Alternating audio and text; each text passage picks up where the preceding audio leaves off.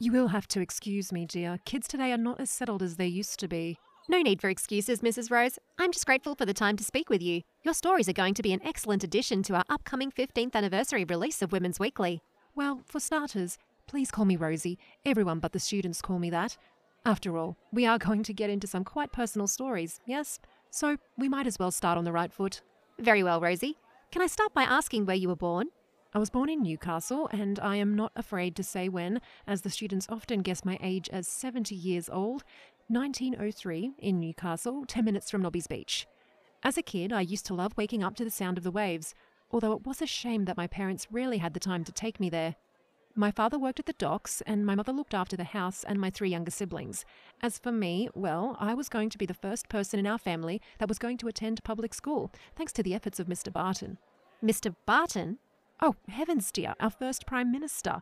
He championed the need for universal public education, and this became a pillar of our society. Here was an opportunity where I was going to be able to learn to read, write, and support a home just the way my mother did every single day. That was until the accident. Working at the docks was often dangerous business. One day, my father slipped from a gangplank while carrying some heavy cargo. He fell. Dad was not a confident swimmer, and so that cargo dragged him to the bottom of the bay. That was in 1913. I am sorry for your loss. Losing a parent at such a young age is just awful. Even worse when you consider that Dad was the sole person responsible for earning an income for the family. It was only about a fortnight before the landlord kicked us out onto the streets. The only place we could go after that was to live with my aunt and uncle in Sydney, but my dreams of school would not be coming with us. I was given a job at a laundry at age 10. Well, when I say given a job, what I really mean is that Mum dragged me along to her nine hour shifts, and I sometimes helped her move baskets up and down the halls. I hated that place.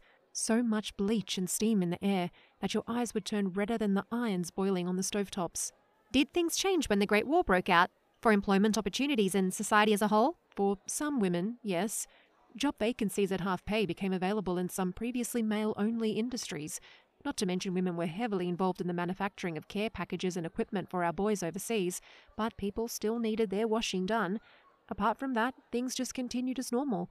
There were only a few protests against the calls for conscription and the imposed austerity measures of the Hughes government, but for most people, including myself, war seemed a world away.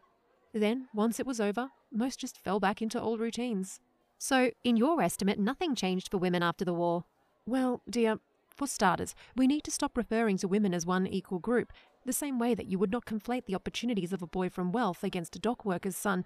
Things were changing, but only at the fringes. That is where you always find the trailblazers, of course. When I left the laundry at age 16 to work in the home of one of these more well to do families, I saw exactly what the modern woman was attempting to be. The lady of the house, Mrs. Vale, was a flapper, you see, not a complete flapper. The man of the house, Mr. Vale, would have never allowed every sacred boundary to be broken, but in his mind, I think to keep her away from his study during the day, he decided to indulge her. She wore lighter and loose fitting dresses with more freedom to play sports such as tennis. Mrs. Vale loved tennis, and she and her friends would spend the day playing sport, listening to jazz, and reading magazines. This is where I learned how to read for the first time. You see, Mrs. Vale liked to be read to, so she insisted I should learn how to do so, that she could soak up the gossip and homemaker tips while cross stitching at the same time. This would have all been around the time of the Molly Meadows case in 1922, yes? Yes, of course. What a perfect example of how change was occurring only at the fringes, while society fought the shifts every step of the way. That poor girl in Western Australia. Meadows accused a man, Joseph McAuliffe, of raping her, and an all male jury initially found him guilty, However, despite the fact that McAuliffe admitted to the rape, with his only defense being that the previous day Meadows had flirted with him and thus he had been promised intercourse, the guilty verdict caused outrage in the local community, and the rage was so great that a retrial was ordered. The second time, McAuliffe was cleared of the charges. You would have been too young, perhaps, to have heard the reasoning for this decision, but I heard the presiding judge said that if Meadows had indeed kissed and encouraged her attacker, as was reported, she could not be an innocent victim, and further stated that if that is innocence, then the word has changed its meaning. This was the type of danger modern women were flirting with back in those days, and why it discouraged so many. The laws of the land move slowly, and attitudes even slower. How long did you work for the Vales? Until the crash. Mr. Vale was a banker, you see, and turns out spent most of his time in his study being careless rather than being prudent with his investment diversifications. The Vales had to downsize, and that included firing me when they moved into their smaller apartment in Parramatta. Luckily, I was able to move in with Jack. We got married first, of course, in the white dress borrowed from my mother, and oh, you should have seen him, so handsome in his old military uniform. Jack was a soldier in the Great War and was new to Sydney when I met him. He was 31. When I first met him, one day walking back from the shops with Mrs. Vale's latest collection of magazines, he was working down at the New Harbour Bridge site, moving steel for the welders. Our house was nothing flashy. We found ourselves in the shanty towns around the outskirts of town. That is where we had our first child, Robert, on December 12, 1932. Sorry, dear, that might have gone off on a bit of a tangent. Not at all, Rosie. It's perfect. A love story is just what our readers are into. Speaking of your readers, I am aware, thanks to the habits developed with Mrs. Vale, your company's first edition was released the year after Robert was born. With a piece about the smart women of Sydney, a little tone depth for the time, but what do you expect when you have magazines run by men writing escapism for women? Well, I am certainly trying to be less tone deaf than my predecessors. May I ask if you paid any attention to the politics of the time? I can tell you that since the age of 21, I have never missed the opportunity to cast my vote. Jack would often tell me that simply voting was not enough and that we needed to get more political and ensure the communists would not take over the country. I never really bought into all that stuff, not until he was called up for service again. He would have been quite old to be a soldier by that time. Yes, and that's why he was promoted to the officer corps. It truly was a blessing for our family in a way and allowed us to afford a small place in Pyrmont. He worked at the local barracks in the harbour from 1936. Those three years before Jack got deployed were some of the best times of my life. The depression was easing, Robert was a few years off starting school, and our second child, Mary, was well on the way. I spent most of my time perfecting our home and expanding my reading into all new types of books, which Jack and I agreed would be necessary for Robert's education. Shamefully, I must admit, though, that most of the books in the early stages were just for me. But I know that Jack didn't care.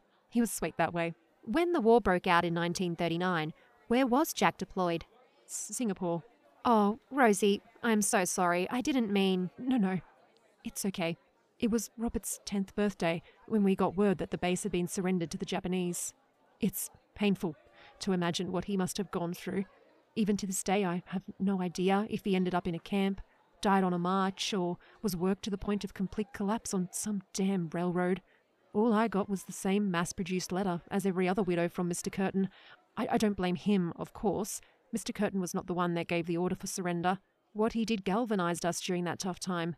His government introduced the Widows' Pension Act in 1942, which I needed a great deal to meet the rent.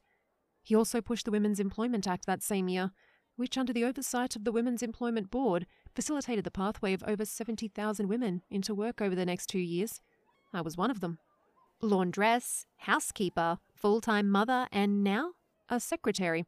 The local munitions factory needed several people to manage the books and correspondence. I worked six hour shifts in the office, transcription orders, learning to use the typewriter, and making coffee. It was thrilling to be around other women in a more intellectual setting. In the laundry, you never spoke about anything other than town gossip. In the office, you discussed the war, potential business improvements, and of course, who was getting lunch with who. What did the managers think about your improvements? Oh, we never shared our ideas with management. That was not our place. We were in the business and doing fine work, mind you, but when it came to plans, well, the playbook was being followed to be the same as before. Back to the kitchen as soon as the men came home. Was there any pushback to this? Well, around 1943 is when I learnt about the Australian Women's Charter. Jean Street, its key contributor, demanded equal economic and political opportunities for women, and I heard that the group produced tens of thousands of copies of the document for distribution. Others pushed back more indirectly. If you were unhappy with your lot in life in Australia, some women decided to move overseas. Not on their own, of course. Their ticket was a ring from an American GI, and my lord, did that fire up the locals. That nasty brawl in Brisbane was the result of that. So, Rosie, I can see on the clock that the students will be back soon. So, I have just one more question. How did you end up being a teacher? Well, when the war ended, I was almost like we had a future again. Jack was gone, Robert was 14 and Mary was 10. I was offered the opportunity to stay at the factory, which was going to be retrofitted for making auto parts, but I just felt like it was the right time to think bigger than that. I was now caught up in the ideas of Jessie Street well and truly, reading every issue of the Australian Women's Digest. Why should we be expected to suppress our skills and desires for education? Why are we only worth half the pay of a man? I need answers to these questions. So, I decided to apply for work at the school we find ourselves in today, a place where I can express my passions and look after the home and the family that Jack and I built. Right on time. Thank you again, Rosie, for sharing your experiences. I have no doubt the publisher will be thrilled. Do you have a title? The Life of a Rose.